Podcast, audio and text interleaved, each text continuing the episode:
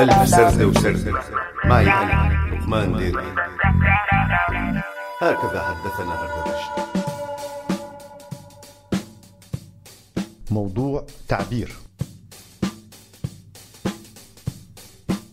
افتحوا على الصفحة 89 يا ابني. اقرأي يا ليلى الموضوع المطلوب. موضوع ليه عم مهاجر أستاذ؟ بالضبط. موضوع تعبير لي عم مهاجر أكتب إليه رسالة أحثه فيها على العودة والتحرر من آلام الغربة وأعلمه فيها بالتطور الذي طرأ على الوطن بعد رحيله وزوال الأسباب التي دفعته إلى الهجرة. بل شو كتابه؟ أستاذ شو يعني أحسه؟ أحثه. يعني بتقول له إنه كل شيء تمام والوضع عال العال يا بهيم مشان يتحمس ويرجع. يعني اعمل له البحر طحينة ورش له انبز مشان يرجع. مو هيك أستاذ؟ خلاص ولا واكتب من تم ساكت. من متعلم الحكي ولا؟ من المسلسلات أستاذ؟ لا بقى اتفرج على المسلسلات يا ديبو. ما بقدر أستاذ. بحب المسلسلات. تفرج لكان على المسلسلات التاريخية فقط. حاضر أستاذ. أستاذ شو يعني تحرر؟ التحرر يا بنتي يعني أن نحارب العادات والتقاليد البالية. شو يعني عادات وتقاليد بالية أستاذ؟ يعني مثل ضرب الزوجات والأولاد يا فاطمة. أستاذ شو يعني آلام الغربة؟ يعني إنه عمك بيكون قاعد بالمهجر يا فراس وهو عم يتألم كل يوم لأنه حن إلى الوطن. أستاذ شو يعني تطور؟ يعني مثل سويسرا فرد شكل. أستاذ شو يعني زوال الأسباب التي دعته إلى الهجرة؟ يعني ما عاد في هم وغم ولعية قلب على الرايحة والجاي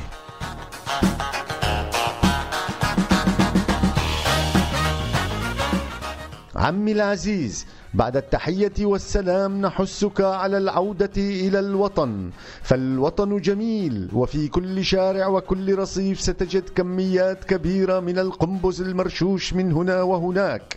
ولكي تصدق فقد ذهبنا في رحلة إلى رأس البسيط وشاهدنا القنبز على طول الطريق.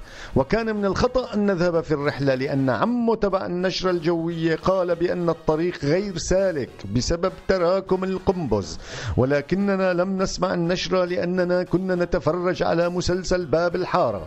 المهم يا عم مالك بالطويلة وصلنا إلى رأس البسيط بعد عذاب شديد بسبب القنبز. فشاهدنا البحر وركضنا لنسبح فيه ولكننا لم نستطع لأنه كان كله طحينة.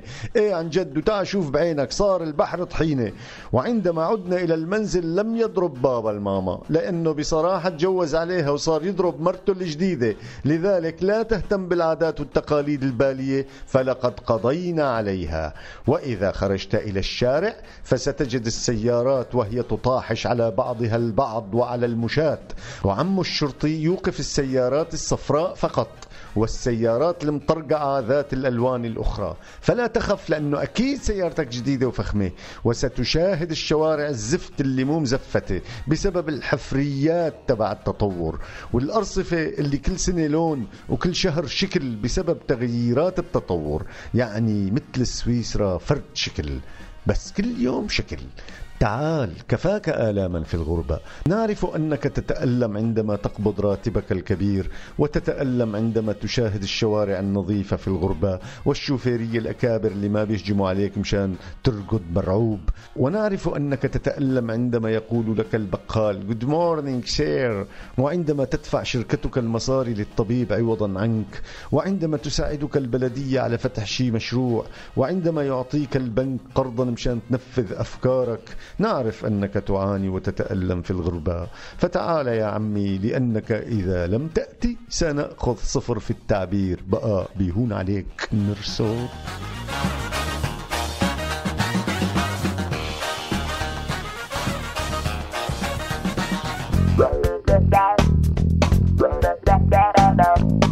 هكذا حدثنا هردبشت كنتوا عم تسمعوا لقمان ديركي بألف سردة وسردة عهوا راديو سوريالي.